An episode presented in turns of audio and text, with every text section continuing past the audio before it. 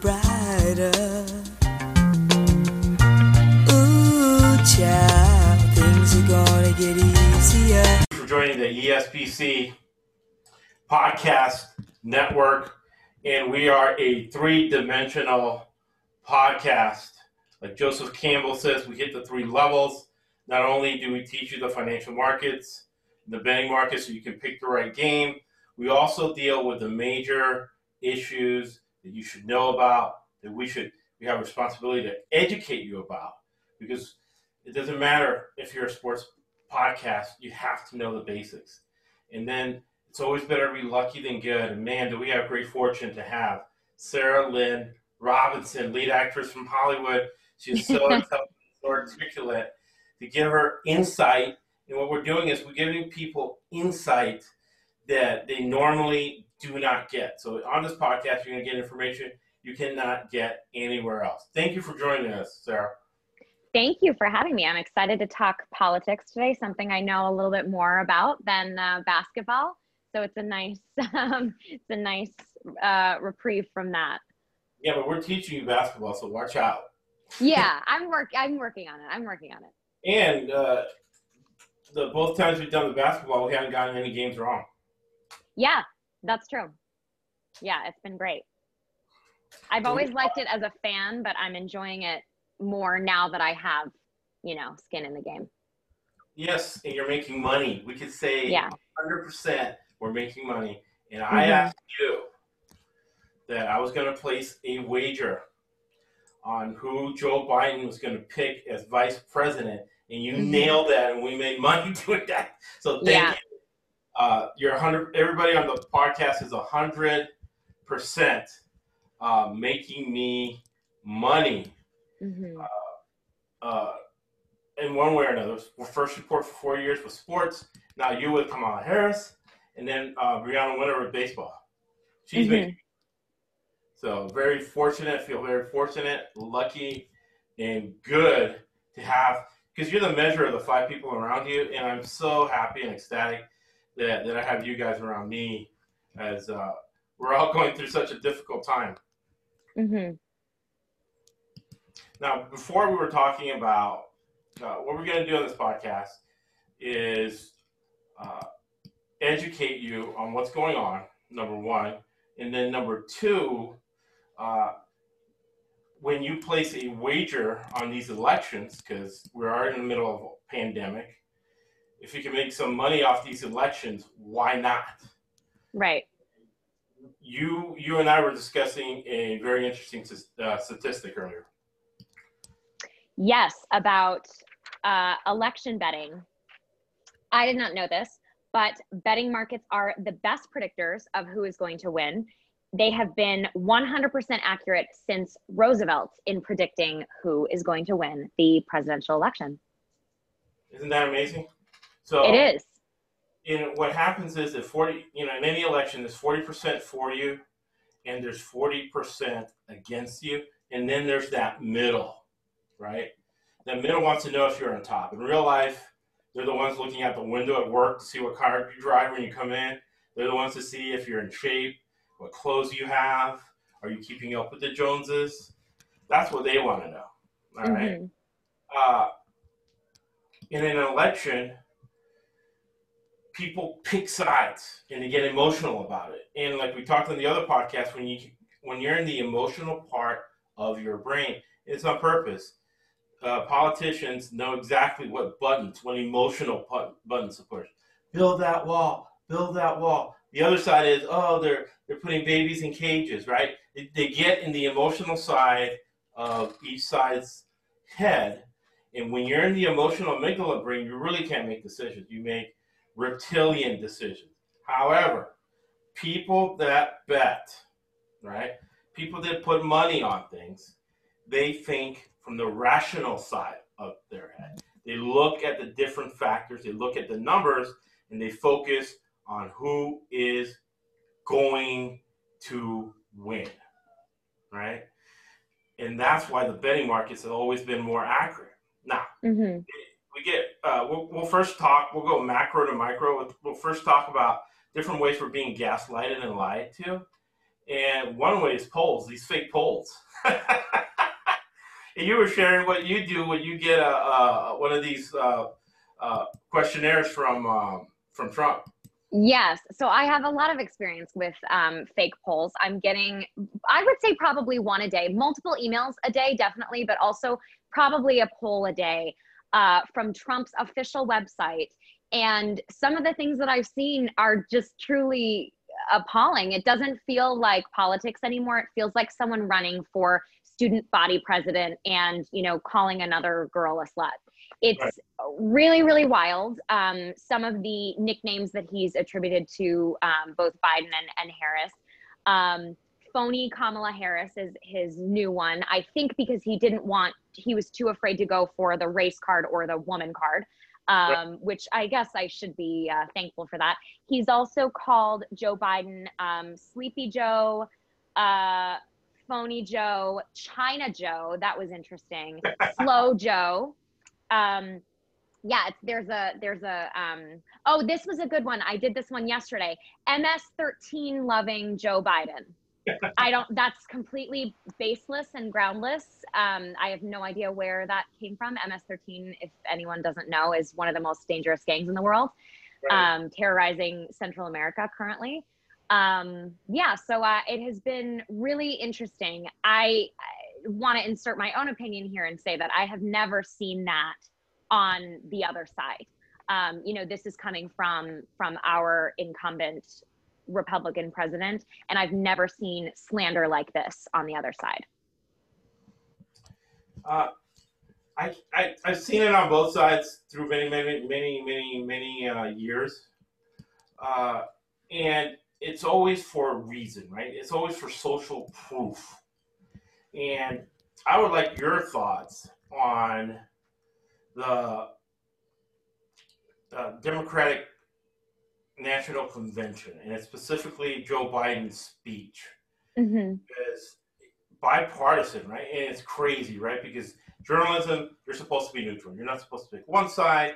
You don't pick another, and you try to be as pragmatic as possible and sure. keep things close to the best. But both Fox News and CNN and NBC both agreed that uh, Biden exceeded expectations and what he did was he took away the whole bully thing by mm-hmm. bringing in the 13 year old kid with a stuttering problem like he does. Yeah.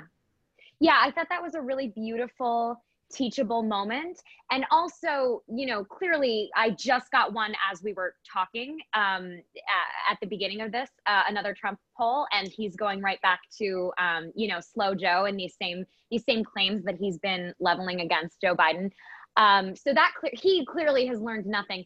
But um, I thought it was a really a really beautiful teachable moment for the other side that there was no there was really no Trump slander. There was nothing that wasn't true. The only thing that that uh, Democrats were saying at the DNC was that you know the um, I love that they referred to him not as President Trump but as the current occupant. So the current occupant of the White House right. can be doing this better, should be doing this better. But he wasn't, they, none of them were saying anything that wasn't true. And I thought it was really beautiful and inspirational, going back to what Michelle Obama preached, which is when they go low, we go high. Right. Um, and I thought it was a really, it was a really classy event. Um, and I was saying this to you earlier too. I love that there were some moments of le- levity. Uh, I wrote these down because they made me laugh. Um, Amy Klobuchar was saying that he uh, that he shouldn't want to abolish the USPS because he's going to have to send them a change of address form come January. Um, I thought that was really funny. That's and hilarious. then, yeah, it was great. Great burn from Amy. And uh, Julia Louis Dreyfus and Andrew Yang were uh, mispronouncing Mike Pence's name like he has done with Kamala Harris. Obviously, he knows how to pronounce it and he's just doing it to undercut her, which again feels very. Um, feels very juvenile. But yes, overall, I was really impressed. Um, I think uh, Obama's speeches, uh, Obama's speech, uh, Joe Biden's speech, and Kamala's speech were all really beautiful and, and inspirational and didn't feel like they were going for defamation. It just felt like they were going for uh, hope. And what we'll do too is uh, our homework next week is we're going to watch the Republican National Convention and then uh, give them uh, equal time. Mhm. What is going on, right? Yeah. One thing that always happens, and it's happening now with Kanye West, is the whole concept, and I want to know your opinion on it. And it's the whole concept of stalking horse. And what a stalking horse is, is an individual who's just in the race to obstruct another individual from winning. They're Mhm. not uh, trying to win. All right. So Right. this uh, Jared Kushner and everybody else is paying for Kanye West to be in the race to take votes away from Joe Biden. hmm And, and what we're going to do on this podcast, we're going to introduce a, a lot of concepts that you're not getting in the news that we've seen for years. So I'd like to know your thoughts on that. What do you feel about that? Yeah, that's really interesting. So I obviously knew the tactic. I had never heard the term stalking horse until today. So I thought that's really interesting. Uh, it's absolutely true. I don't see why there's any reason, even you know Kanye West, as as unstable as he can be, and I hope he's you know getting getting the help and the resources that he needs. But as unstable as he can be, I I truly don't think that he believes that he is fit to be president. Right. So I, I I see no other reason why he's running, if only to divert um, attention and votes from from Joe Biden. Um, and yeah, it's really it's really frustrating because I've also heard a lot of people. You know, I'll be I'll be completely honest, though he has my vote. Uh, Joe Biden was not my first pick in the primaries, but we have a very broken two party system. So I think if you are voting third party, if you're not voting, if you're voting for Kanye West, our stalking horse this year, um, your vote's going to go to Trump. It's going to go to uh, to the incumbent and not to ousting the incumbent. Um, I really don't see it any other way. But I said this to you earlier too. I mean, if um, if gerrymandering is still legal, then I'm not surprised that that this is as well. Right. And, and we get to, and, I, and I'm going to ask you this question because this has always bothered me. And that's one of the great things. Um, you know, you always have to be, you're the average of the five people around you. And one of the things I treasure about having Sarah Lynn Robinson in my life is how intelligent she is, how she can help me with something I've been grappling around for years. And I've seen both sides of it and I'd like to know your take on it, all right? Mm-hmm. Because you have, it's always been said that uh, the rich get justice, or no, the rich get off, and the poor get justice, right? Uh, the golden rule: he who has the gold makes the rules, right? And we see this with Roger Stone committing Mm-hmm. multiple felonies and get it off, so on and so forth. Mm-hmm. So, and this happens in local politics. And a lot of what we're saying, the, the biggest impact you can have is in local politics. Okay?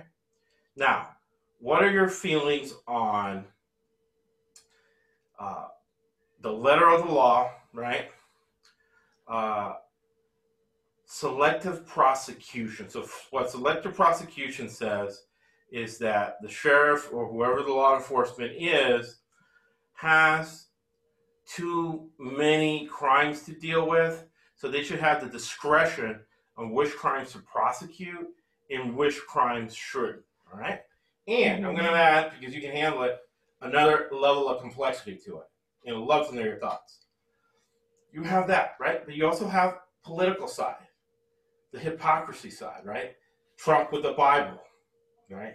And he looked Right. like he had never held the, the line, right? We all know that the people that say that they're the biggest Christians are usually the biggest uh, scumbag, you know, drug drug dealer, you know. Can be. Yes. Trump is right? certainly not a Christian. right? So you add that layer to it, right? And you add that layer of hypocrisy to it. And then another part of it is, and that's a three part, the third part is that, in my opinion, we have to hold local politicians Mhm. and uh, national politicians accountable to not talk in broad generalities, but talk in Mhm. specifics, right? Mhm. And pay attention to ethical issues because there's a lot of things that are unethical, like the stalking horse, but it's not Right. In hold. in Yeah. flyer. I'd like to know your thoughts on that. How do you feel about uh, those three items that I mentioned? Yeah, it's interesting. Okay, you threw a lot at me. Uh, I'm gonna try to. I'm gonna try to catch everything. Right. Um, but yeah, one thing with selective prosecution, one thing that um, stuck out to me. Yeah, um, you know, I definitely think, and Obama actually even mentioned this very beautifully and eloquently in Right. um, in his speech on the last night. He said, um, "No one American can change the future of this country, not even the president." You know, as you said, he has had President Trump has had loads of support from you know his minions within his own family um, who i sometimes don't even think believe what he's um, believe what he's preaching but they're following along for the power and the money which is what i think it all comes down to. Right. um, to you know roger stone steve bannon and paul manafort all of whom have been uh, indicted on crimes and will probably get off on those crimes. Um, so yeah i do think you're right in that it starts at home. I think it starts locally. Um, and you can reach a much broader audience and make a much bigger impact um, nearby. You know, if I were to march up to Washington and start my, you know, w- one woman protest, I'm probably not going to get very far. Um, and you know, I may be thrown in in some sort of like Putin-backed, you know, new Right. new neo-Nazi jail. But if I run for local election, I could actually start to affect some change you know within my own community and maybe even uh, again maybe not on a national level i can't ta- i don't have the power yet to take down kanye west but maybe i could eliminate a, a stalking horse in a in a local election or eliminate gerrymandering of a local election Right. So in your mind, that's gerrymandered. Now, in your mind, how should selective prosecution uh, should it even exist? How would you deal with it? How, what's the right way to deal with it, in your opinion? to be honest i don't know that i have an answer for that um you know i it, not being a politician these are all just this is all just um conjecture and and opinion based so um yeah i would love to know your thoughts but i don't know that i right. have I'll, I'll, I'll tell you uh, my thoughts. Yeah, and let me okay. know what you think. Right. I think have the way you deal with it. A number one, uh, the public should end with this all apathy and like we're into sports, we're into entertainment, we're into com- we're into these other things, but we pay attention to politics because we have to, right? You got a Mhm. pandemic, you got all these people making decisions for you. mhm, Like uh, my town that I live in, they had forty-five million dollars, and they refused to use the forty-five million dollars for any PPEs. And you have nurses uh, protesting because they won't use 40 because they, they want to do it for the corruption and the, and the racketeering they're doing. So what I suggest is a good, and we had it on the podcast with uh, Stephen Albright, wrote 23 books. He's a consultant, and he made a great point, and I shocked me because he's to the right, but he made a great point about citizen review boards and review boards that police the city. So for selective prosecution should be handled by a citizens board that number one has no financial ties to anybody in the police department or the city council or Mhm. Congress or whoever. mhm, Bring in a diverse, right? We know that diverse companies make 35% more free cash flow than anything else, and women CEOs make 45% more cash flows than men CEOs. mhm. So, you, so the way you handle selective prosecution is having Sarah Lynn Robinson on a board who's independent, who's not getting paid off by anybody, mhm. to decide uh, the issues of selective prosecution if they arise. My opinion is you're going to see less of it once the sheriff and these people know that they can't just uh, prosecute people that are being paid off to prosecute. right yes i completely agree Yeah. So we've educated the public on uh, the fake polls. Uh, we, we, we gave them what's important. about the Democratic convention, right? We, we talked about the stalking horse, uh, selective prosecution, right? And now we lead to the point of, uh, and, and, I love your insight on that, how the media gaslights us mm-hmm. about these polls that show national polls when in mm-hmm. fact battleground states are what is important. Right. Yeah. Um, yeah, it's hard, you know, and I live in a very, um, we live in a, in a very blue state. Um, and I've spent a lot of time in very blue states. So it, it is hard, you know, Hillary actually got criticized for not coming to enough blue versus red states and really pandering to the battleground states. Um, you know, our six battleground states being, I want to make sure I get this correct Pennsylvania, North Carolina, Florida, Arizona, Wisconsin, and Michigan. Right. Um, but I think you know the win is in those states. If if Hillary had clinched those states, she got the popular vote. She would have gotten the electoral college with I think even one of those battleground states. Right. Um, so yeah, it really I think it really will come down to those both in um, you know local elections and um, and our presidential election. So it's uh, it's complicated. It is it is complicated. It is complicated. We'll take a look at it uh, and I like going to Real Clear Politics. They give a good uh, cross section of what's going on in each state. And what we'll do is we'll give you a breakdown right now after the Democratic convention because they really do a good job of bringing people from around the country. Mm-hmm. And you can see the results of their internal polling from the messaging that they're getting across. Mm-hmm. And uh, that's that's the way uh, Sarah and I will listen to the Republican convention, seeing what their internal polling says and what they have to do to win the Republicans, and we'll give you insight. Right. So right. I want to jump in. I want to jump in for one second, just because I found this really funny. Um, I, again, I'm very biased, but I really loved uh, the DNC's lineup. You know, you had all of these incredible um, incredible and influential and eloquent speakers. So um, the RNC, so far we have the couple that aimed guns at uh, Black Lives Matter protesters.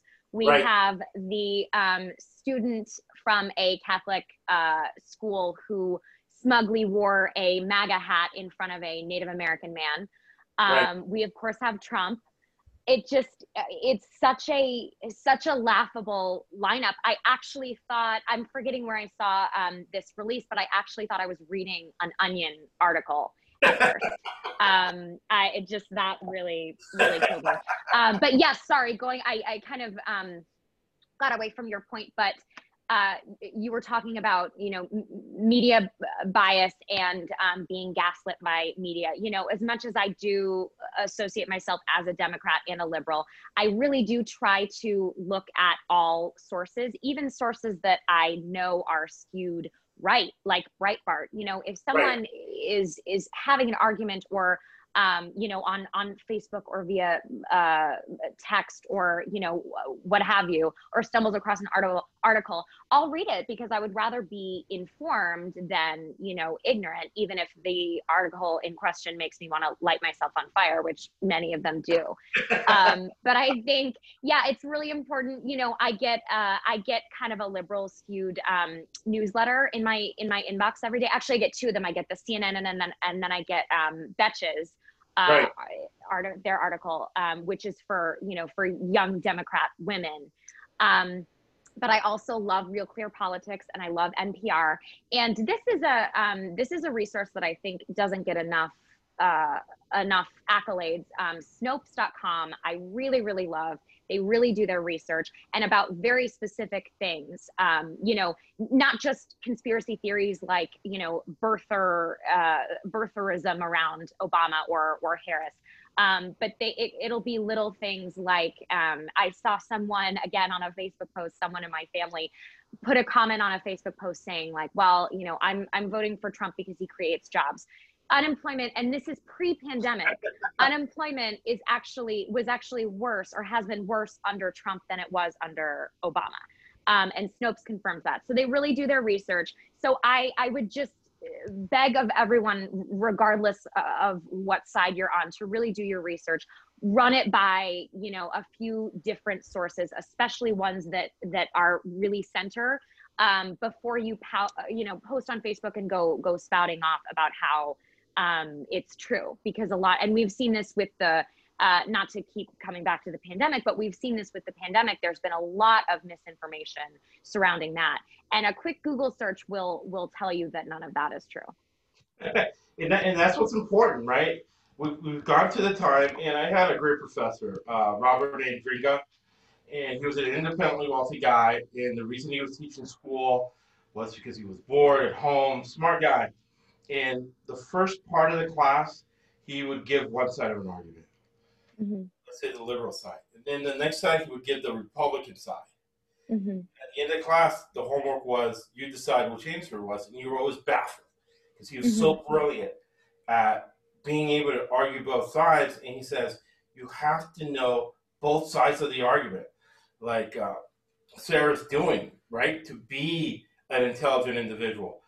In philosophy, it says a life unexamined is not worth living. So if you're not examining and learning from people who think different from you, you're missing part of the richness of life. So you have to know both sides. So that's what we do in this podcast.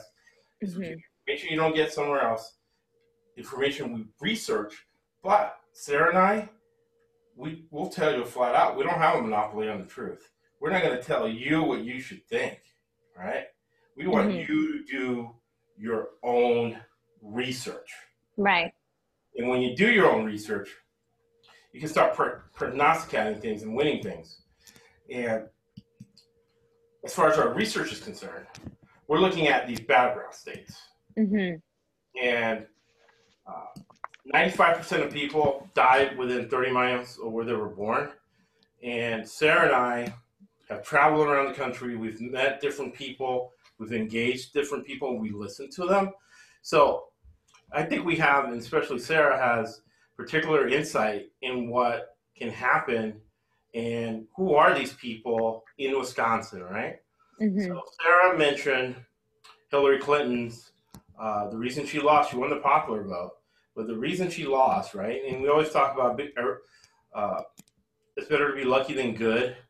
Uh, people who say, "Oh, I know this 100%; it's impossible." In probability theory, the most you can know something is 80%. And Hillary got sick and she didn't she couldn't go to Michigan or Wisconsin.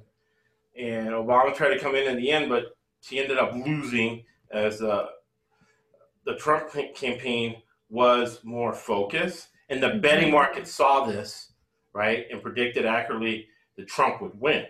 And we'll get to what's going on later. But uh, we'll go macro and then we'll go to the specific states and we'll ask Sarah what she feels. But Wisconsin was won by uh, Trump by one mm-hmm. Now the polls are showing Biden up by 4.2 percent. And what's mm-hmm. interesting about uh, Real Clear Politics is that it's a composite of the polls. You have polls that, like, uh, let's say, uh, Quinnipiac that always shows the Republican winning by 10 points. Then you have another polls that come out that always show the Democrat winning by 10 points. Why? That's for social proof, and that's to gaslight the people in the middle to mm-hmm. think that their side is on top. Right? right. So they use a composite, and the composite poll shows Biden up by 6.5%. And then Wisconsin I think you were uh, discussing Michigan. Uh, they're both similar states as to, let's say, um, Madison would be more mm-hmm. liberal, mm-hmm. and then where the school is, and then all the farmlands. Uh, I'll just, you know, I'll, I'll, keep it real, right? All the farmlands have, has has a bunch of hicks. Trump guys. I wouldn't say that. I wouldn't say that. the same thing in Michigan, right? Is that inaccurate, or, or let me know your experience with the folks from Wisconsin? Uh, sure, I would. I'm not going to say Hicks. Um, I would definitely say that, uh, and actually, I was going to say the same thing about Pennsylvania. Um, Right. You know, being a, a working class Rust Belt state, um, you know, Pennsylvania, Michigan, Rust Belt, the, uh, and I, I said this to you earlier. So I was born and raised in Michigan. Um, a, a more liberal part of Michigan, but I saw, you know, I, I saw both. We had, you know, friends and family members who lost jobs due to the uh, automobile industry crash and who were you know very on on the right side because they thought that democrats were you know taxing too high and taking away jobs and i think that it's the same thing in um, in pennsylvania these people are truly putting all of their all of their eggs in trump's basket i wouldn't say that makes them hicks and same thing with you know farm country um, in Colorado, I know a lot of, uh, which is where I, I, went to high school. I know a lot of, um, you know, gun-toting, proud Republican farmers in Colorado, um, and it's the same thing. I think it all comes down to, um, you know, FDA and and USDA and farmers' rights and um, job creation. Uh, and I think it's the same thing for Wisconsin farm country. Um, and you'll see this, you know, in any any part of the country, the cities and the places where young people congregate, college towns, are always going to be a little bit more liberal. So where I was born, which is um, a, a, shitty, very poor part of, uh, I shouldn't say shitty. I, I I love it, and I don't want to make anyone feel bad. Um, but it, it was a very poor part of uh, Ann Arbor, Ypsilanti. Um, but Ann Arbor was a very liberal community. Detroit's a pretty liberal community. Madison, um, Milwaukee, pretty liberal communities. But when you go outside, you're going to find more of um, more of the red vote. Um, Wisconsin, though, I will say, I think, especially because of proximity to Chicago and Chicago's uh, blue influence, I am going to say that they're going to go Biden for this election. I know it's kind of early to make a prediction, um, but that would be my guess. Right. And I was, again, lucky that I was invited to a NAFTA conference with uh, President Trudeau of Canada. Mm. And what they said about these people, and I want to know your thoughts.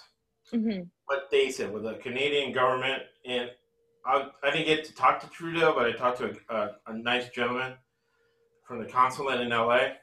And what he said was that Trump took advantage of those folks you're talking about being disenfranchised Mm-hmm. and then used the Mexican population as a scapegoat, as to say, Mhm. oh, you don't have your jobs and things have gone down in manufacturing because of these people.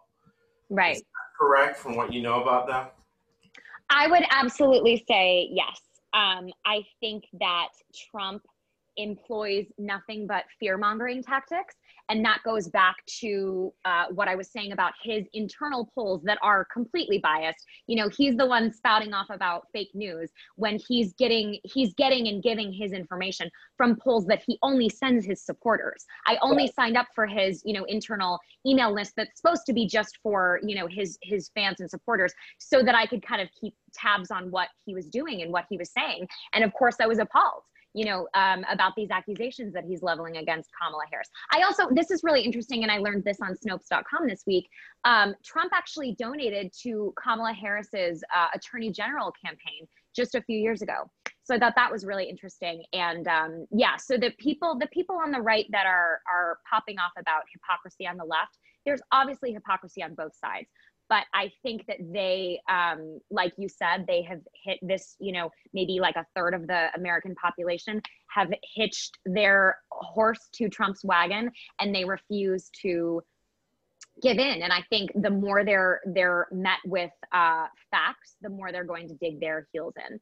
Um, so yes, I absolutely think that that's true, and I think that he. Um, he panders and he is a fearmonger and a lot of these people um, are uh, same reason why um, a lot of people don't like wearing masks. I think people people get off on being a contrarian and thinking that they know better than you know the top politicians and they love trump because he's not a politician when in reality that just means he doesn't know what he's doing um, and we're not listening to our top scientists and doctors and epidemiologists regarding the pandemic because you know Susanna, my my 60 year old high school teacher, did a quick Google search and decided that you know vaccines cause uh, uh, autism and that wearing a mask is going to give her carbon dioxide poisoning. Um, so Trump is. I don't want to talk you know talk down to anyone who is a a Trump supporter, but um, I think that Trump is preying on people like that. Absolutely, absolutely, and uh, we'll we'll give the Republican side, and uh, I'll make sure both Sarah and I will do so because we're multi-dimensional. Right. Uh, I'm actually more excited, Josh, for the Republican National Committee than I was for the Democratic National Com- Committee. I am pumped to see what they come up with. Right, it's going to be very interesting, and I'm Yeah. very see what our, what our breakdown is going to be. Uh, I'm going to pull up now, make it clear. It's going to be a good baseline for the next couple podcasts we're going to do. What the these are the top six states. There are actually ten, and we'll go through to educate the public as it pops up here. The ten states that are battlegrounds, and then all of the states that are definitely going one way or another. Right. Mhm. And the only ones that we're going to look at are going to be those 10 states. And then, very important in our, and this is another part, and I, and I, want to know your thoughts on this too, because this is very important. And it just came to me, but it's been a pet peeve of mine for a while that's, you know, angered me. And it's the fact that people don't understand that uh, we do not live in a pure democracy. We live in a uh, representative democracy, where, and, and that's a very important distinction to know. And my thoughts is that we should not, on both sides. This, is, uh, and it's funny because Ronald Reagan talked about this, and it's on both sides. If you go too far to the right, you're fascist. If you go too far to the left, you're communist. Right. So any extreme is bad. Mhm. And the way we were gaslighted and lied to when we were going to school, we were taught about democracy. So you're like, oh, you get to vote and you get to decide you have you know you have a role in this. As you get older and you see you go to a corporation and you know the the and I hate to use this crude term, but it explains what happens in corporations. The person who talks the most at a corporation is the first one to get fired, right? The quack quacks the loudest is the first one to get shot, right? Uh, you notice people lying to get elected and doing something different. Mhm. Because once they're elected, you lose their power because they're now representing you, right? And from both sides, both Republicans and Democrats argue how our rights are being taken away. So, what my opinion is, is in, and it's one of the things I want to educate people on the podcast from my side, but I'd like to know what you thought, your thoughts are. We need to fight for democracy to have a say as much as possible, and we Mhm. shouldn't give our interest away either to people to the to the left, right, that maybe want government too big, and then people to the right that want corporations to control things from a fascist level. Right. Yeah, yeah, I totally agree. And actually, going back to what you said about uh, Canada, I was fortunate enough to be there the night that uh, Trudeau was elected. Um, Oh, wow. Back when I was I was 24. Yeah, it was an incredible experience to be there, and I was so amazed. You know, I'm ashamed to say I didn't know much about Canadian politics at the time, and I was so amazed keeping, you know, tabs on the polls and seeing that they had four very viable parties um, and I think that's one of our. As much as I I would call myself, you know, a a progressive um, Democrat, I'm pretty, you know, far on the left side. I think we need more. Uh, we need the, the people in the middle need more representation Right. because um, something I've also seen a lot uh, thrown around, especially since Kamala Harris was was appointed VP, is that uh, you know they're they're progressive leftist socialists, and they're trying to force us into, as you said, you know, a, a communist a communist um, dictatorship. And uh, which again, I think is is crazy for someone who is best friends with Vladimir Putin, but whatever. Right. um yeah I, that blows my mind. Um but i think i think th- that a lot of people in the center are feeling their their voices and their their votes are being kind of lost in the shuffle and taken away because it's just far left versus far right. And i do think we need more representation for people like that.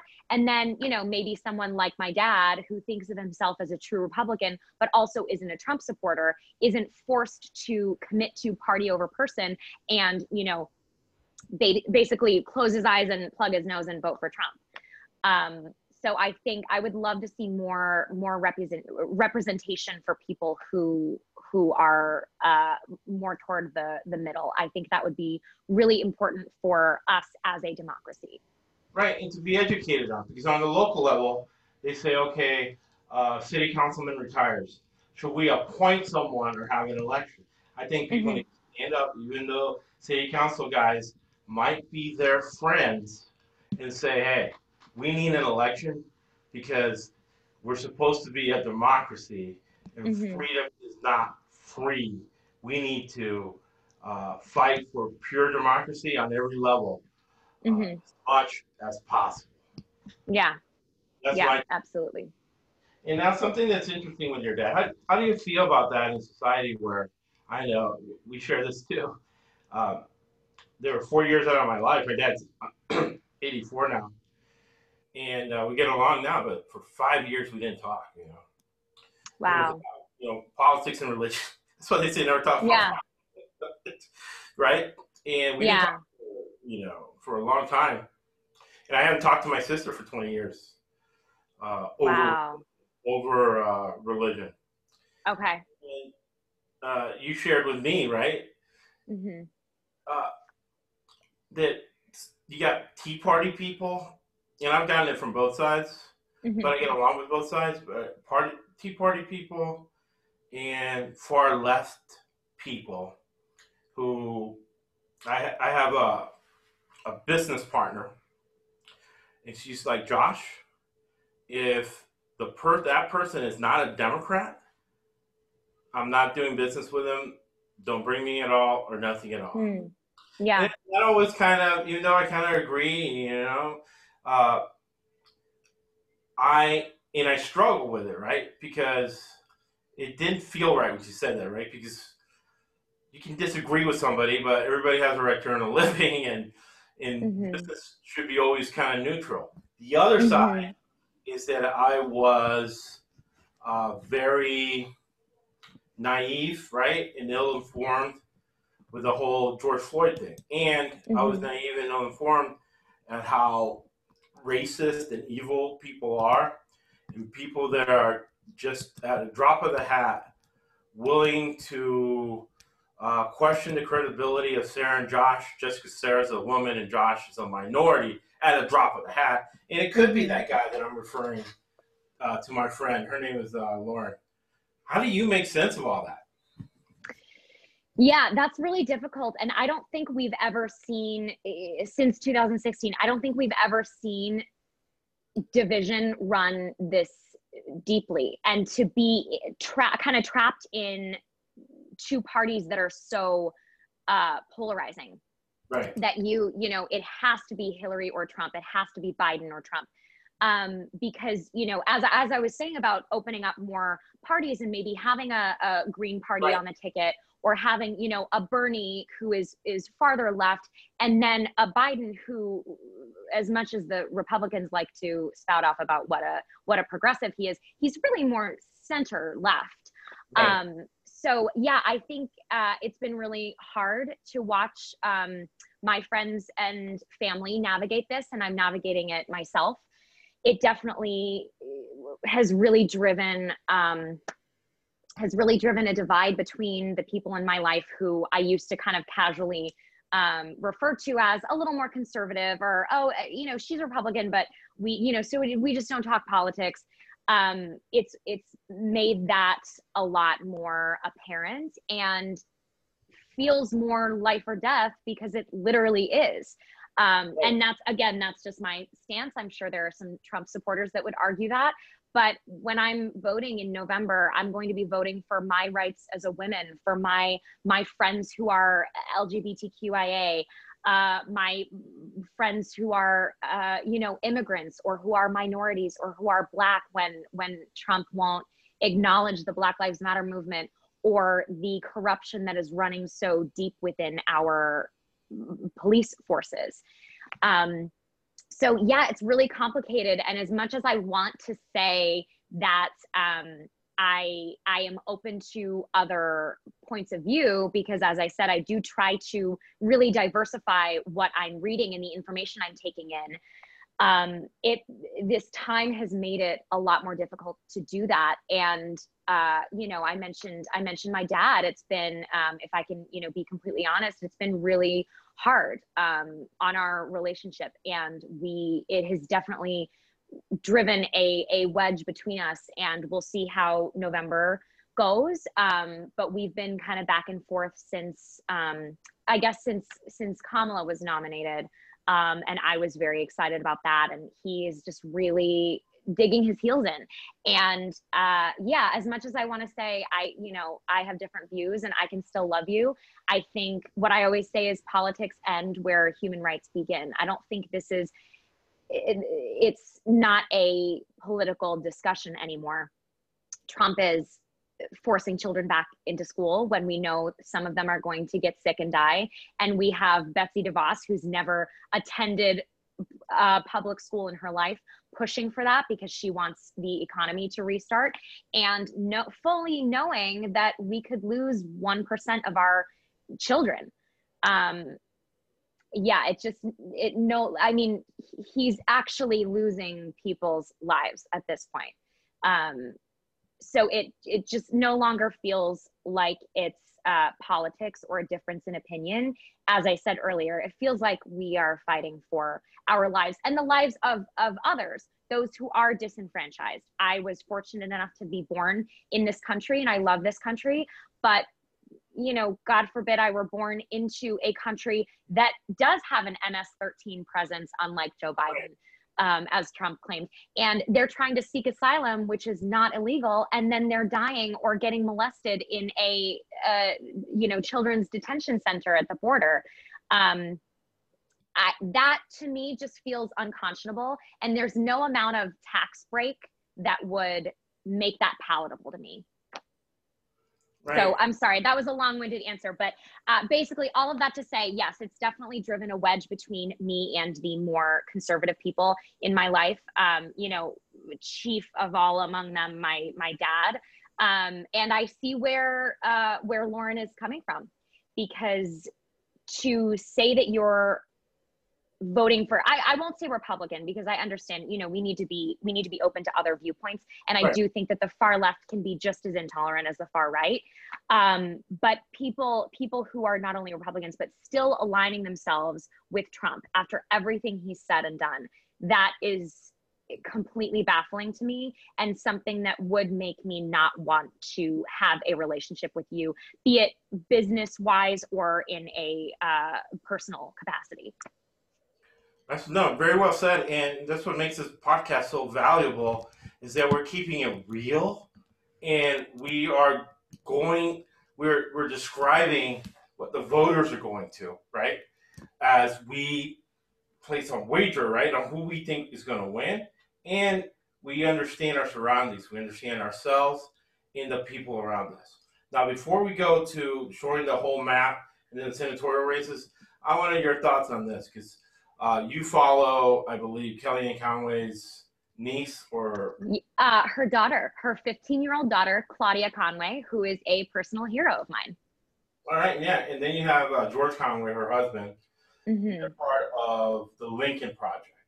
Mm-hmm. And a very interesting tweet they had was uh, because Michelle Obama says that when uh, they go low, we go high. And she stood mm-hmm. that with that, even though Trump has been winning by mm-hmm. going low. Right. Now, uh, political campaigns that I've been involved in, or political candidates that I give guidance to, mm-hmm. I always go to the mm-hmm. statistics, right? 95% of candidates that go negative win the race. Wow. So the polling's wrong about it because people, for whatever reason, don't say what they really feel. They answer the way uh, they think people should think they answer. They don't want to say, "Oh Mhm. yeah, that guy's negative, so he makes me feel safe."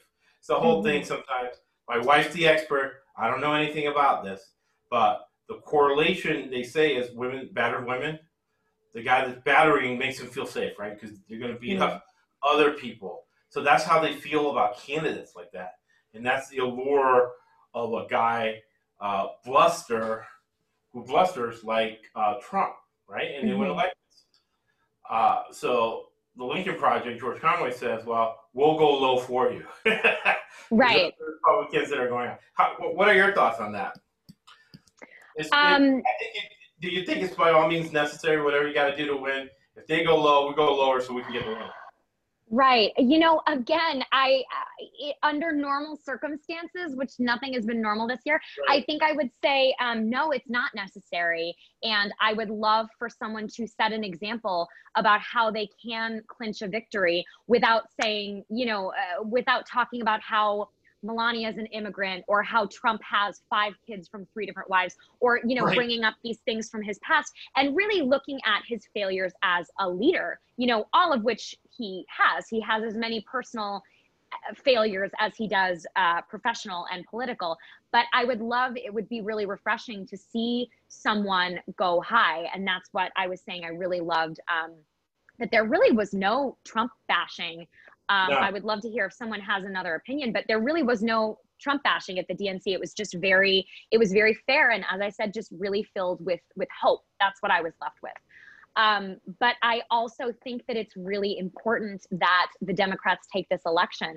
So I- I guess, I mean, I don't want to say that uh, all's fair in love and war or all's fair in, you know, politics, but I think at this point, Trump has kind of drawn the line um, and he continues to go low and low and lower and, uh, you know, show us how he's going to fight. So I guess I would say, you know, outside of doing something truly abominable i would say whatever whatever joe and kamala need to do to win i think is um is understandable Yeah, and I always go back to Shoe Dog, uh, a book written by Phil Knight, and it's been my experience in life uh, that you always, for me, anyways, because I was raised the right way, or maybe not raised the right way. I don't know. It's just the way I was raised. that Mhm. you try to do things the right way the first time, right? But you got to survive, you know. And we both met people that uh, very talented, had things going their their way, and they didn't survive because life is unfair, very uncertain. So Mhm. I always try to do it the right way the first time, and if that doesn't work, sometimes you have to go the wrong way because you got to get the win. You got to you got to get the win. So Right. let's look at this because again, people are in denial and they get gaslighted about this. Mhm. So California, Oregon, Washington, right? Mhm. They're going to go. And let me know if you disagree. No i would agree with all of those for sure Democrat, Nevada, and Arizona have had a lot of California transplants. Mhm. people are still stuck in their head in their bubble that they thought that there were going to be a lot more similar- similarities between Nevada and California and Arizona than there were. Now they're stuck in these uh, god awful hot places, Mhm. right and, and they end up making this blue states. Mhm. Utah, conservative Mormon, right? Conservative Mormon. Uh, same thing for Idaho, Montana. Uh, Montana's interesting because they're libertarian mostly, right? You got the Freemen uh, who shot FBI. If I shot an FBI agent, I would be in jail for a very long time. These Freemen shot FBI agents and they uh, were acquitted. Wyoming, very Yeah. red, rural state. Colorado, I'll let you handle Colorado because you're the Colorado expert. And New Mexico are similar states. What are your thoughts Yeah. On yeah Because- absolutely. Um what's that? They, they sometimes go either way. They can go Republican or yeah they can be both of them uh, you know i've seen go go both ways and they can they can err on the side of um, swing states but i'm i'm going to say confidently both will go blue for sure um, and colorado i think especially since we legalized marijuana right. um, we've had this huge influx of of just really open-minded, kind of free, progressive thinkers. Um, so I can't see any. I can't see it going any other way. Um, and I grew up in a small, uh, actually conservative um, suburb of Denver. Um, so that's always interesting to see how that goes. There are definitely some, um, and it's also, you know, a little bit of a farming community. My high school was right next to a farm. Um, we would get cows like jump into the parking lot sometimes. So as I was saying, you know, the the kind of gun-toting conservative population is definitely there. Um, but Denver itself, especially in recent years, is super super liberal. Um, so I can't see uh, either of those states going any other way. And New Mexico, um, you know, Santa Fe, Albuquerque, both pretty liberal, but they've also really struggled. You know, the whole the whole uh, Breaking Bad is is based in in New Mexico, so they've really struggled with the opioid epidemic. So I really think that it would um, it would behoove them to vote in someone who's going to put that at the forefront of their uh, of their um, policies and their their fights. Right. And early in my career, I'm different now, but um, uh, and, and thank you for we're getting uh, comments. So feel free to ask Sarah or myself any questions you like. Uh, uh, gentlemen out there saying you know that the polls are off like last time. We're going to break that down for you, right? Because again, you have polls that are to the far right, polls that are to the far left. Mm-hmm. We're going to try to figure out not try. I hate the word try.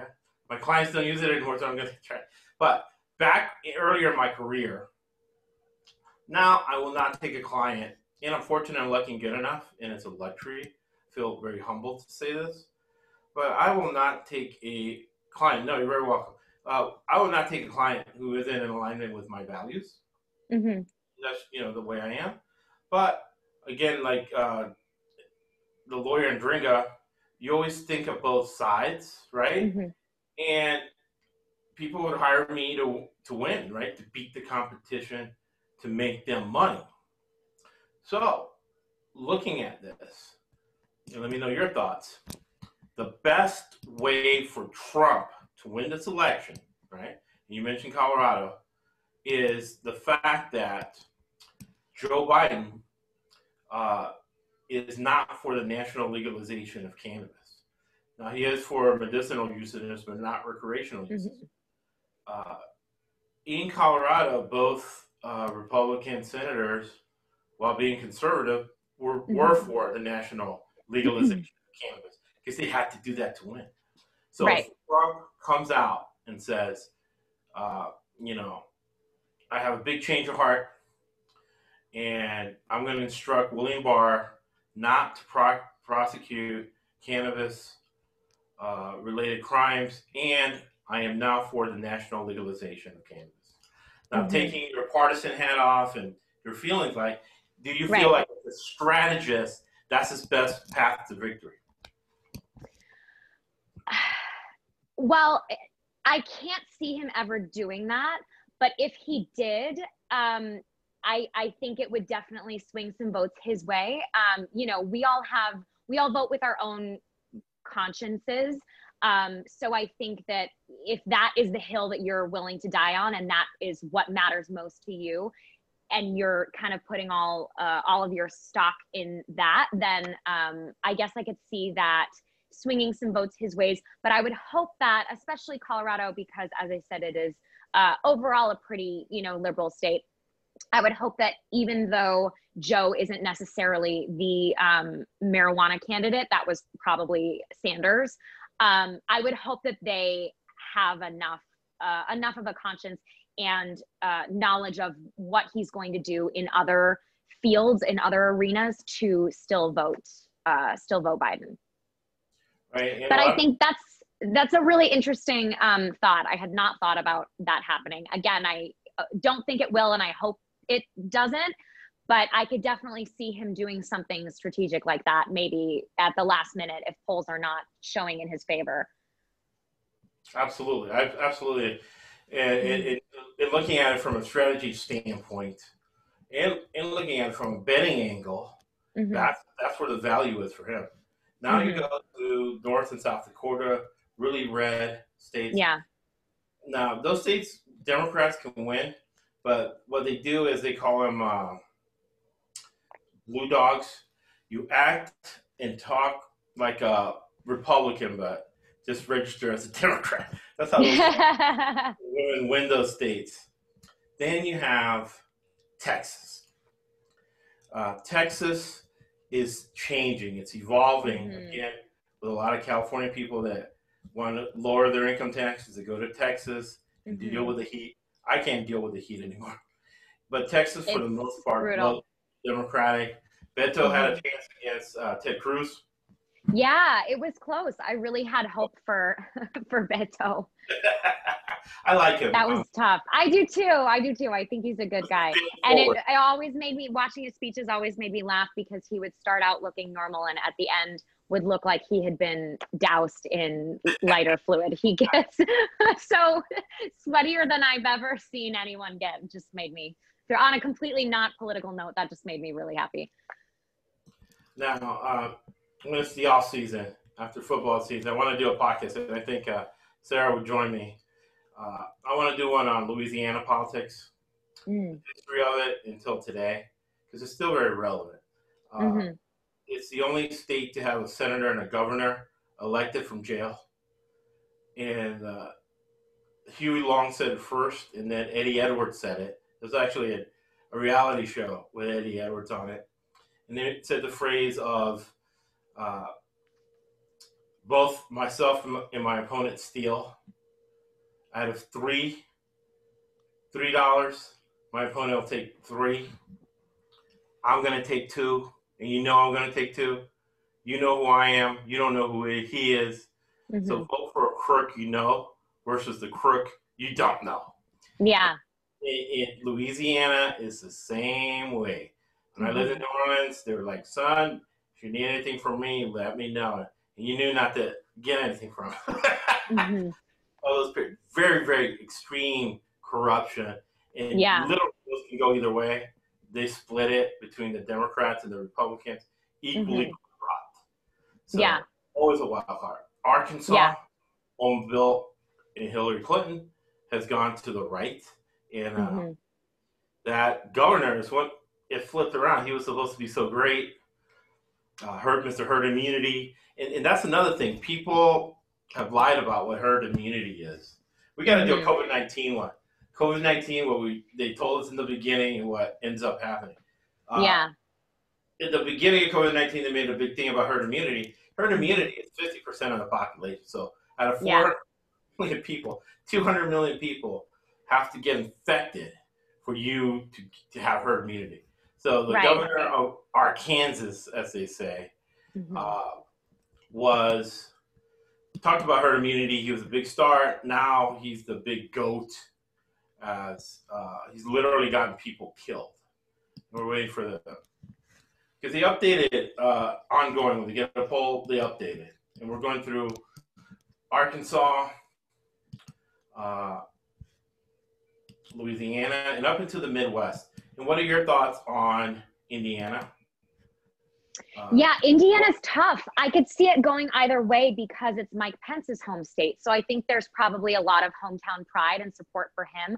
But I also um, was in Indianapolis shortly after the um, the election, and it was really beautiful to see. They had signs um, outside of you know various places, but especially places that um, you know gay bars or places that were were LGBTQ friendly um, that say you know hate has no home here uh, you're welcome here you're loved here so again you know it's probably the big cities that will that will swing it one way or another. Um, indianapolis is pretty pretty blue pretty open-minded. So i could see that going either way. Um, i guess if i had to guess i think that's going to go for biden because of mike pence. I think that that may wor- wind up working against him. Well, this is something interesting too, right? You know, I'd like to know your thoughts. Uh, predicting the election, uh, the stimulus package would Mhm. help Trump, right? And that Absolutely. Goes into Yeah. Indiana, Kentucky, right? That are very, very poor but conservative states. Mhm. And how do you make sense of this? Because you mentioned too, right, that Trump had been married four times. Uh, he's cheated in every business deal he's ever been in, right? Mhm. But but yet uh, the far right Christians love him. I'm like, right, what Right. Bible are you reading? But these poor people, right, are still very, very, very conservative, but they're the Mhm. ones hitting, getting hit hard by not having a stimulus. And Mhm. part of it is because the Republicans feel they're going to lose anyways. Yeah. So, how do you think that's going to play out? Yeah, that's really interesting. Um, again, as I said, I think he he is a fearmonger and he uh, purports to be anti-government, and his whole slogan was "Drain the swamp." When he's just bringing swamp monsters into his home, um, I think he's, if anything, he's doing the opposite. I think, um, though, for a lot, he's definitely not a Christian. Um, and I thought this was interesting in the last um, election. I the day that it came out, I read um, Hillary's book, "What Happened." and she talks Right. a lot about her faith and um, i'm not a religious person but hillary is and she is um, really truly identifies herself as a christian and everything that that embodies. And she talks about how important prayer is to her and how she does these daily devotionals every morning and every evening. Um, and you know the clintons are truly a christian family. And trump yeah he ha- again this is so pandering. He had that photo of him where he he cleared out protesters and tear gas protesters so he could take a picture with church and then he held the bible upside down. Um, it's just I, I i will never understand why people are are deifying this man who is clearly not christian clearly not a politician and clearly not a fit leader. Um, but i think to your point about how um, you know conservative christians and a lot of um, a lot of people who are eh, trapped in poverty continue to follow him a i think that's because of his lofty promises and i think they will they truly believe him because he is not a politician and because he he makes them these promises and they they think that they think that he's going to deliver on like bringing all of our uh, manufacturing back to the states when everyone knows that we could never afford that. Apple's never going to set up a plant in the states because it would cost too much to make iP- ipads. Um, you know that's just it is what it is. And the top 1% is always going to benefit from cheap labor in other countries. Um, and trump knows that as as much as anybody else. And um, uh, oh sorry. And the um, the second point i think a lot of it goes back to abortion. Um, i've seen a lot just you know online or or talking to people with different viewpoints. Um, for a lot of people i think that it comes down to that um, and if you are a single issue voter and abortion is what is what you see as our nation's biggest problem, you're going to go with Trump. Now, I would guess that with his track record with women, I could almost guarantee that he's paid for some women to have abortions. That's probably a very controversial opinion, but I can't imagine that Well, not no, being in his past. Yeah, you can have your own opinion, right? But you can't have your own facts. And it's factual evidence that he Mhm. has paid for abortions. The women have brought out the canceled checks. There's been corroboration with doormen and different Mhm. situations where he has paid for a lot of abortions. But of course, the out is that he's a new man in Christ. He's, he's Right. born. All right. he's born Oh, again right yeah but that doesn't erase you know his his three wives and his uh, cheating allegations and his the video with billy bush and his rape and sexual assault allegations.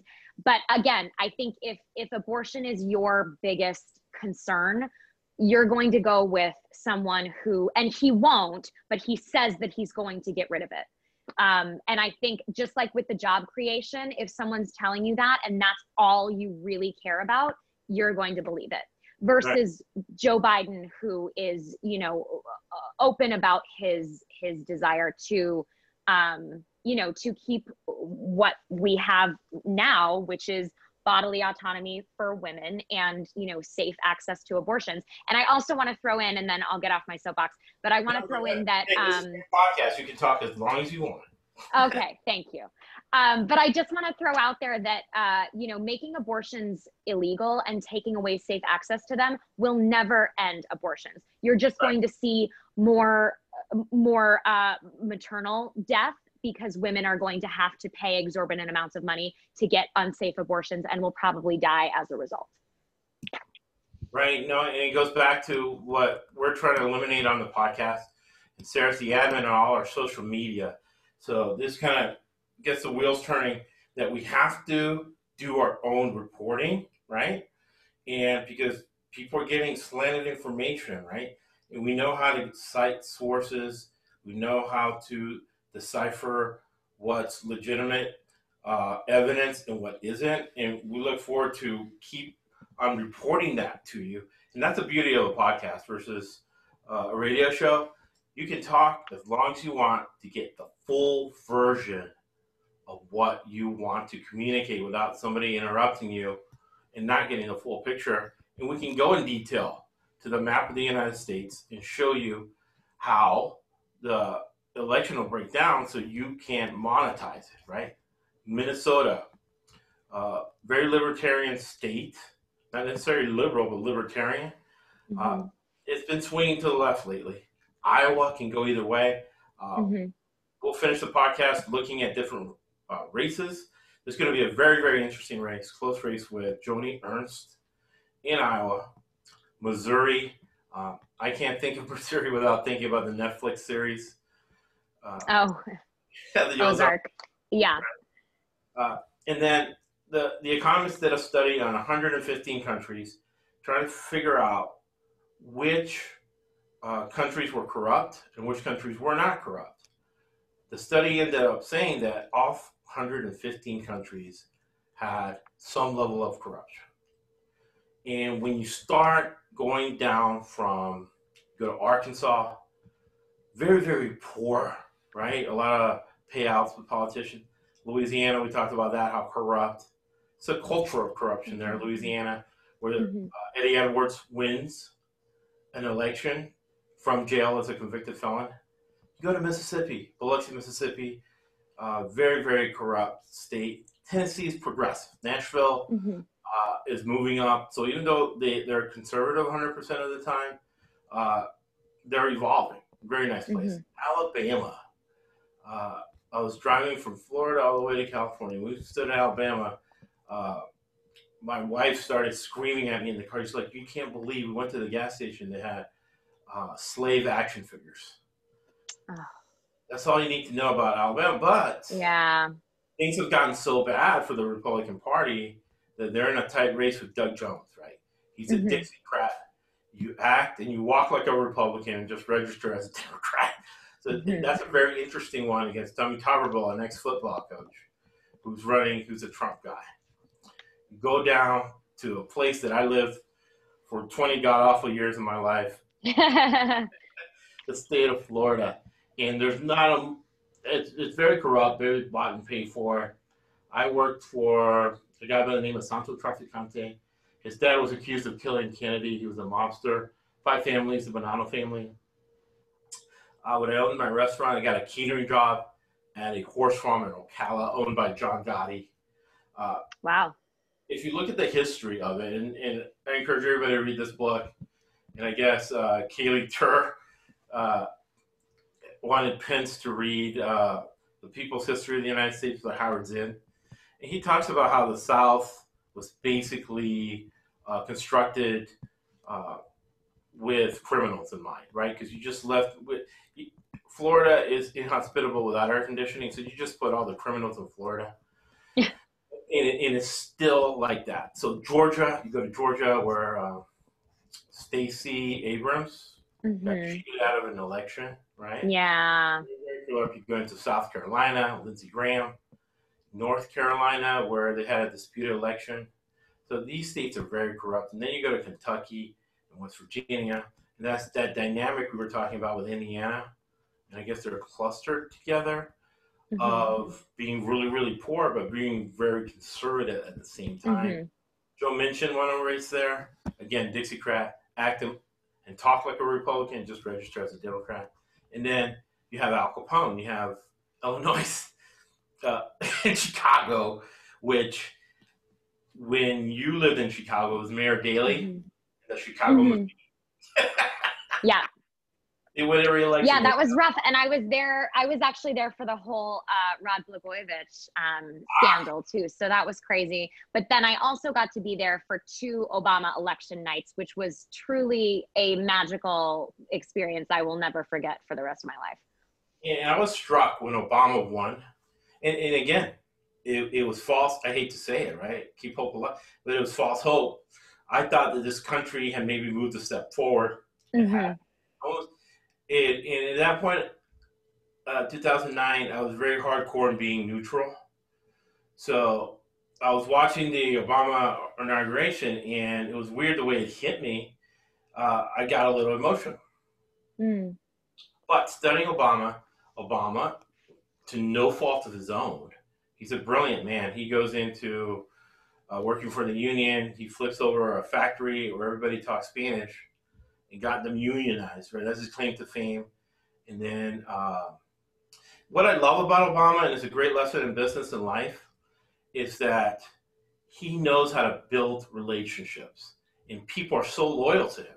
You look at Justice Roberts, who was in law school with him in uh, Harvard Law.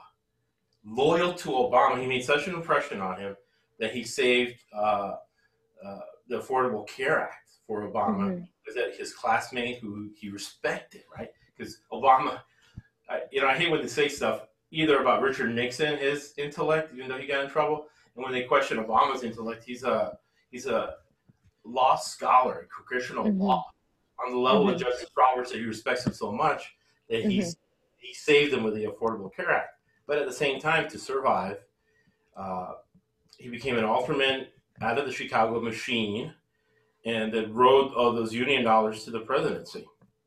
So that's Illinois, man. That's it's tough. Now, Ohio and Michigan. Uh, Mhm. No president has been elected, either Republican or Democrat, without winning the state of Ohio. Mhm. And It's a very neutral state. You know, these guys have it in uh, black, and you have that dynamic, right? Even though I think Columbus, even though it's uh, the home of the university, is very uh, still conservative, very Mhm. middle of the road. Yeah. Michigan, and what are your thoughts on Michigan? And uh, you give us some real detail because you you were talking a lot about Ann Arbor. Yeah. Um, yeah. I think that Michigan is going to go blue for this election. Um, it's it's uh, tough. Michigan is a really tough um, area again because, as I said, they were hit. You know, maybe harder than anyone in the recession, and it's been things have been declining there since um, since the '90s, Right. and uh, you know, Flint is still dealing with not having drinkable water, which is a direct uh, direct result of political corruption because um, the you know their water source became tainted. So I think that there's as much as it is a, a state that would uh, benefit from Trump's lofty job promises. I think that they're going to go blue because of Flint and Ann Arbor and Detroit. Um, that would be my guess. Ohio, I honestly don't know. Um, but Michigan, I'm gonna, I'm gonna say is riding say- with Biden.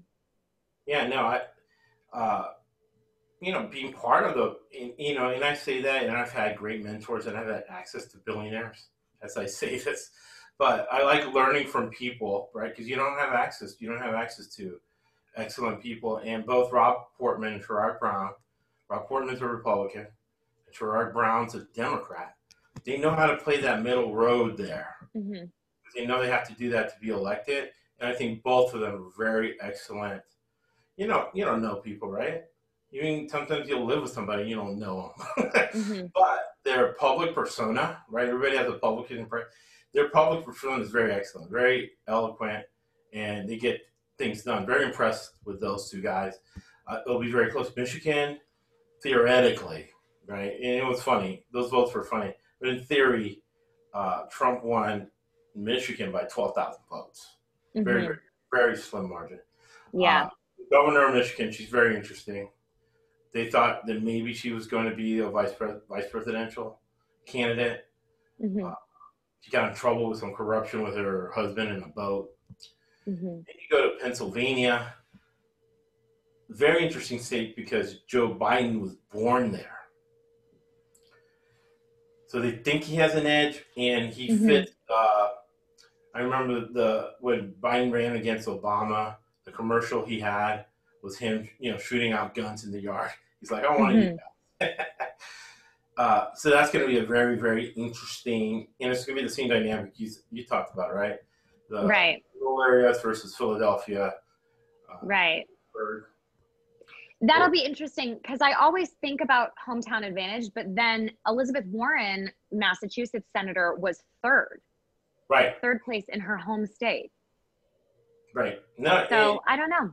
And I lived two years in Boston, and the dynamics in Boston were fascinating to me. hmm Uh, I had a really good time, and I made a lot of friends in Boston. And Boston is, you know, very, very liberal uh, city state, but it was more racist than the South when I lived in the Mhm. South. There's a lot of racism, institutional racism in Boston, and then there's a Mhm, Absolutely.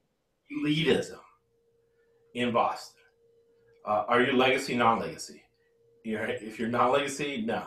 But I had some legacy friends who would take me to uh, an underground dungeon, and everybody in there was, le- you know, legacy, and you were cool and you had a great time because you don't bring an idiot to those places. So I was able to be friends with both sides, and that culture fascinated me. But I could see Elizabeth Warren losing out of pure, it sounds like an oxymoron, but pure liberal misogyny from the Northeast. Yeah, absolutely.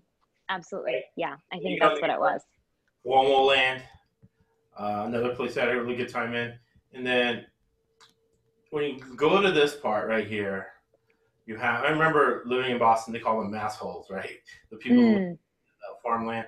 Then you have Oh, like yeah. New Hampshire, Maine. The first time I went up there, uh, and it was crazy, right? Because I was I was young and I was stupid and I was arrogant, and I had a friend who delivered high end art to Rhode Island. So we would go a straight shot, 16 hours to Rhode Island, and I'd be you know happy go lucky carrying you know 40 million dollars worth of art. Then I would touch it, and then my whole body would get into sweat, right? Because I was I was subjugating all my fear and anxiety. Man, if I drop this, literally I'm dead. Mhm. And, and the crazy part about it is he used to deliver the art and all he would get was a, a bag full of money and a slip he would give them, just a little tiny slip he would give people. I'm like, man, with so much money and so much uh, going on, this is how this deal goes down. Right. It's because of taxes, right? Uh, Yeah. art, you can uh, depreciate the value and get it off your taxes, tax mitigation. But hmm that's that's what those areas are about, and that's why the the Trump tax cut resonates with them. hmm Uh, we'll go to the senatorial races, and we won't predict them. We'll define them, and we'll predict them on the on the third podcast, which will be a week before the election. Uh, next week, we'll do a recap on the Republicans, and let me Mhm. get real clear politics, and we'll go through the races real quick. We'll see what you think, and then we'll have final thoughts. And what? Thank you so much. Uh, it's been a fascinating podcast, I think. Yeah, It- a it lot was- of interesting, interesting uh, conversations happening here. Right, and those topics that we broached, have you seen anybody talk about them?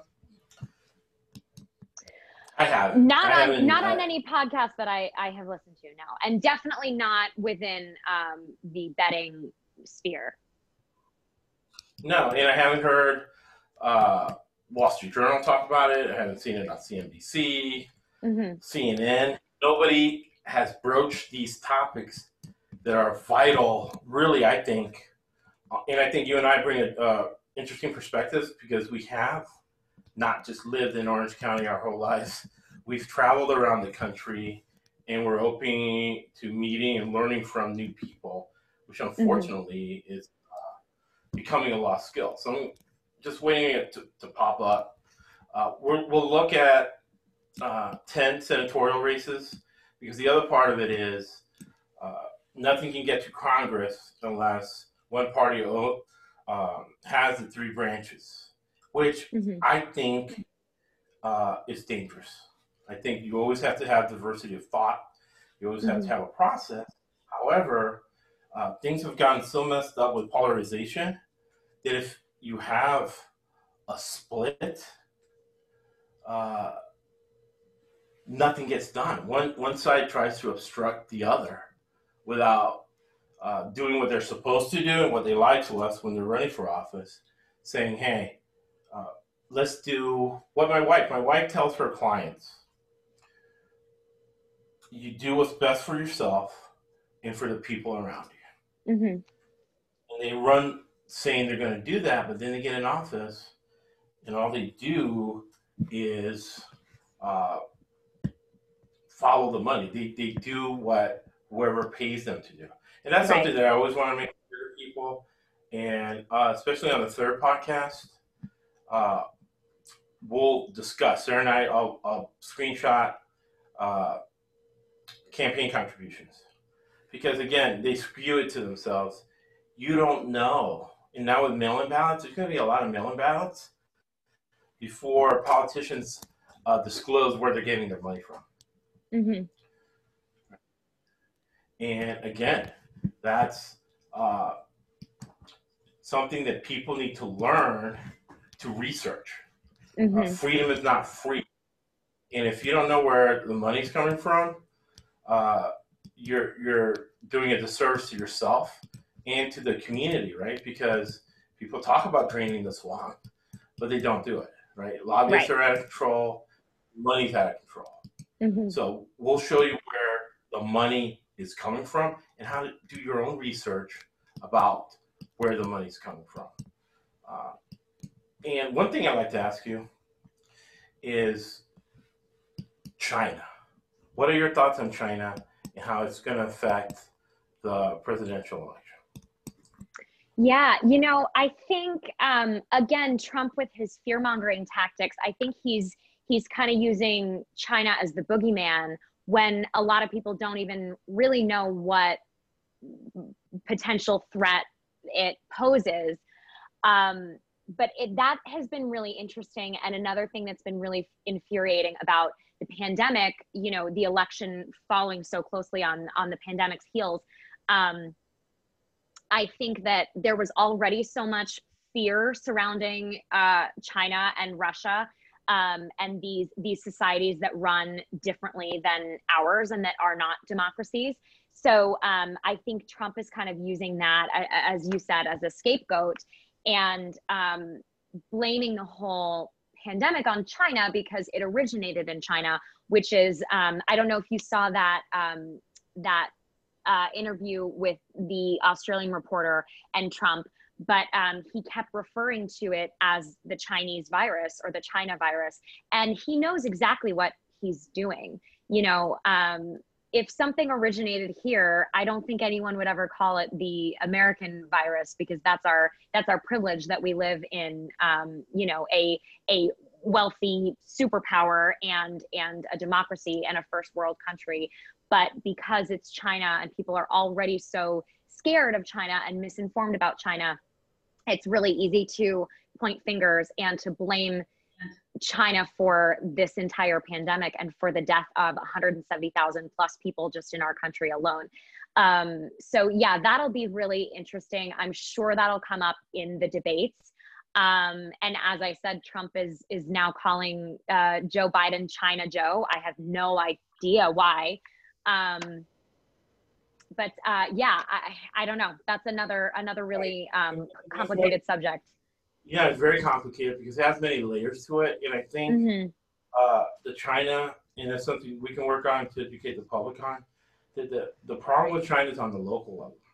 hmm Uh, the Chinese Communist Party basically run a, a Ponzi scheme with hmm people, and they take the money to pay off local politicians so they can rig real estate. And one of the most rigged real estate places because of China and uh, local combination of China's uh, money, right, and uh, local politicians uh, being so uh, unpatriotic and the public being so apathetic, right? Mhm. That it's been a field day for Chinese and real estate interest. Not the only reason, but one of the reasons uh, real estate is so inflated in Southern California is because of that. Now, you have to do your own reporting, you have to do your own research. So, with Trump, I'll give him credit. He did in late January. And it's funny, he does this in late January, but he doesn't tell people not to go to the Super Bowl. And it's funny how many people got sick at the Super Bowl Mhm. at that point in time, they weren't attributing it to COVID 19 uh, when uh, Trump had information that it was COVID 19. But he does the China travel ban. No, it wasn't a travel ban. There were 12 loopholes he allowed. So Trump has been one of the most lenient uh, presidents towards China that we've had in a very long time. He Mhm. praises dictators and he praises uh, Right. he who's also a dictator, and I think he would admit, or he is admitting at this point, that um, he that was a mistake, right? He he in a debate, if Biden says, "Why did you praise Xi?" I think his advisors and everybody else will say, "Hey, that was a mistake I made." Uh, you know, this is the China virus. he wants to say, but Right. that's that's why you have to do your own reporting, and you can't. It goes back to what our what our uh, parents taught us. Uh, believe nothing of what you hear and half of what you see. hmm Yeah. I think that's very smart. Yeah. Let's define these uh, Senate races real quick. Okay. Uh, uh, Texas, Cornyn's probably going to win. All right. Uh, North Carolina can go either way. You got Thom Tillis, the incumbent, currently. These are composite polls, right? Like the gentleman in the chat. Anybody in the chat wants to keep asking questions? We're happy to have you here, and please ask as many questions as you want. Uh, these are composite polls, so it's taking the polar opposites and going to a return from the mean. And remember, we use return from the mean in sports betting as well. So there you have uh, Thom Tillis in North Carolina, and this one shows a few of them. Michigan, the Democrats winning by three. This is where the Republicans have a huge concern, right? When Trump started surging in the polls in 2016, my first instinct was, man, this is going to be the death of the Republican Party. But it, it took a while, but this is huge. Uh, hmm Arizona's a right to carry state. You can carry a gun in your holster. hmm Very, very conservative. And the Democrat, Kelly, has a substantial lead in the polls against McSally. And remember, McSally, she was very, very nasty to reporters during the impeachment. Uh, strong Republican. And the problem with this right now is that uh, big, deep pocketed Republicans like Adelson and you know who owns the Sands, they don't want to invest money in a loser. So there's a double whammy for McSally that she hasn't been able to rig it to make her look like she's you know she's even close. This hmm gets them up by 11, right? Uh, another one that has the Republicans worried. Uh, Pompeo was supposed to leave the White House and go to Kansas. Uh, we're not going to predict this one because this one, I really feel things are rigged in Kansas and the Republicans are going to win. However, the fact that it's only showing a two point lead, it's it's it's pretty bad news for um, for Trump. Right. Uh, another one to look at is uh, Georgia. Georgia has two of them. One is the billionaire lady who got caught insider trading. Right. That sounds like Mhm. greed to me. Right. You already have a billion dollars. You're still inside insider trading. Right. Right. These were the senators who got briefed on COVID 19 and immediately left the building and called their brokers to sell stock. Wait. hmm We all know it's illegal. You cannot, as a government official, trade stock when you have insider information. Now, Right. I'll give a plug to the betting podcast. those laws don't apply to sports betting. Sports betting is an easier market to figure out. And yesterday, I had an interview with the head coach of Houston Baptist football. And we talked some hardcore football. He taught me a lot. So technically, if this was stock, I couldn't bet on a game because I have insider information. But sports betting, very, very legal. That's why that podcast and, and Sarah and I are on the NBA one. Remember, we had an NBA coach uh, come on the podcast and give us insider information. That's why we make you a lot of money, and that's what gives us an edge, makes the podcast so valuable. But I digress. Mm-hmm. She couldn't do that. She couldn't take the information she got from the intelligence or from Dr. Birx and Fauci and then go sell stock. Mm-hmm. But you have Perdue from Perdue's Chicken against Ossoff, and if you remember him, he's a very young guy who was in a Republican district by 30 points and almost won a congressional race. Very, uh, he won it, uh, or came close to winning through social media. He was outspent 30 to 1. Right. Uh, so, yeah, when we recall the guy in Lake Forest, we were outspent 20 to 1. So. But you can win. That's why you never uh, judge a book by its cover. So he's going to lose. Uh, it'll be a shame if Laughlin wins, but uh, we're going to take a look at it. And then another couple races I want to look at uh, for the Senate, right? It's going to be, let's see, uh, bring up the Senate polls. I want to bring up Iowa. Is here we go. Go Iowa.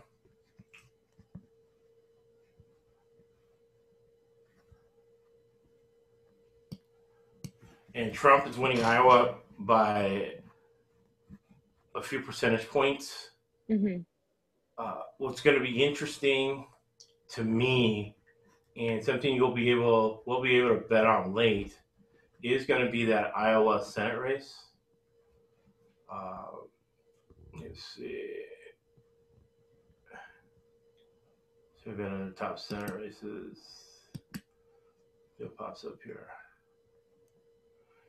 All right. So I'd like to know your thoughts because uh, one of the things I found out when I owned my restaurant was that I'm really in, you know, I like people watching and I'm into sociology. So it's very, very interesting to me the tightrope Joni Ernst uh, walked in defending Trump, even though obviously he committed, he got people killed right in the Ukraine, trying to shake him down uh, for intel on Biden, and how mm-hmm. she did what the other guys, the Democrats, do, right? They walk and talk like Republicans, but register as Democrats. She did the opposite.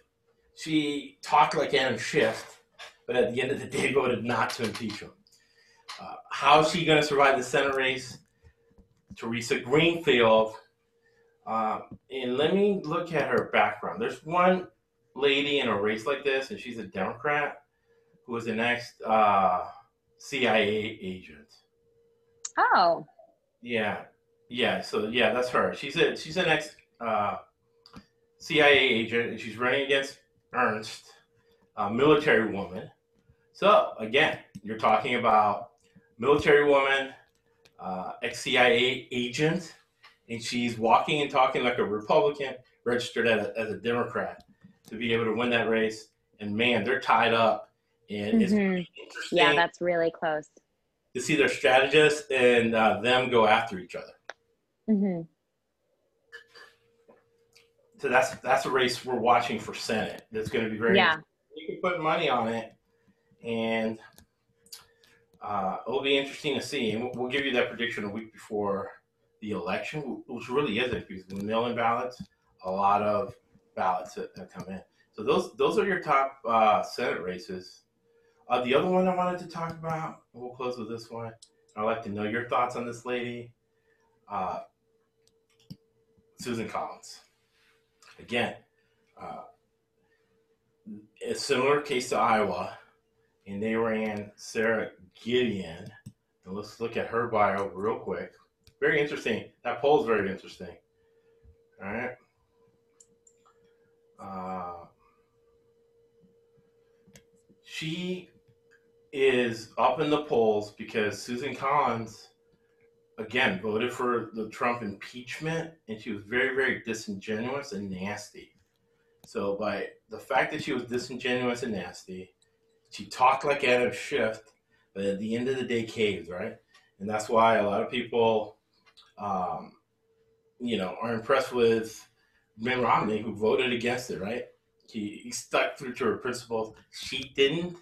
And heck, if there's some money out there, definitely put some money on Sara Gideon, who got millions and millions of money of money in campaign contributions to go against Susan Collins, who's always waffled, and that's a very independent Maine Mhm. state. And I wonder if the people in Maine, right, are tired of being lied to and gaslighted by Susan Collins. Yeah. She's still in it. What are your thoughts? Um, yeah, I mean, I don't know. I don't know much about uh, local Maine politics, but I mean, she Sara Gideon is leading uh, is leading in every poll, so I would definitely give it to her. And so Susan Collins' claim to fame is that she's the swing vote, right? She voted Mhm. for Obamacare. She voted for uh, a lot of the main uh, Democratic legislation that's gone through con- Congress has been because Susan Collins has sided with the Democrats on certain issues. And of course, we, you know, she's not doing it because she has a moral compass, in my opinion. She's doing it because she wanted to survive and win the next election. Right. But down to impeachment, she she talked one way and, and did the opposite. hmm I know she's going to pay the price. Actually, I want to give you one more It- uh, that we'll look at, and it's going to be Kentucky. Mitch McConnell. Mm-hmm. Is Mitch McConnell, and, and when Mitch McConnell comes out and says, um, Mitch McConnell comes out and says, "Hey, I'm for the six hundred dollars unemployment." That's because I think his polls are saying, "Hey, uh, it's a poor state, and you might lose if you don't, uh, if you do not do something for the poor people of Kentucky." And again, it's that dynamic you were talking about with the rural. So let's look at the Kentucky one again. Again, I like to look at the strategy because it's reality, right? They pick uh, a military woman who walks and talks like a Republican, then registers as a uh, Democrat. But McConnell should win this in under normal circumstances, but this is not. He should win by 30 points. And there she is, Amy McGrath, Mhm. military woman. And she came out and said that, right? She said, you know, McConnell's against health care for us, and I get free health care because I'm from the military. That isn't right. Everybody should get the same rights I have. And man, Mitch McConnell, for him, he's in trouble right now. He's only Yeah. points. Now, what he it, it's killing him, right?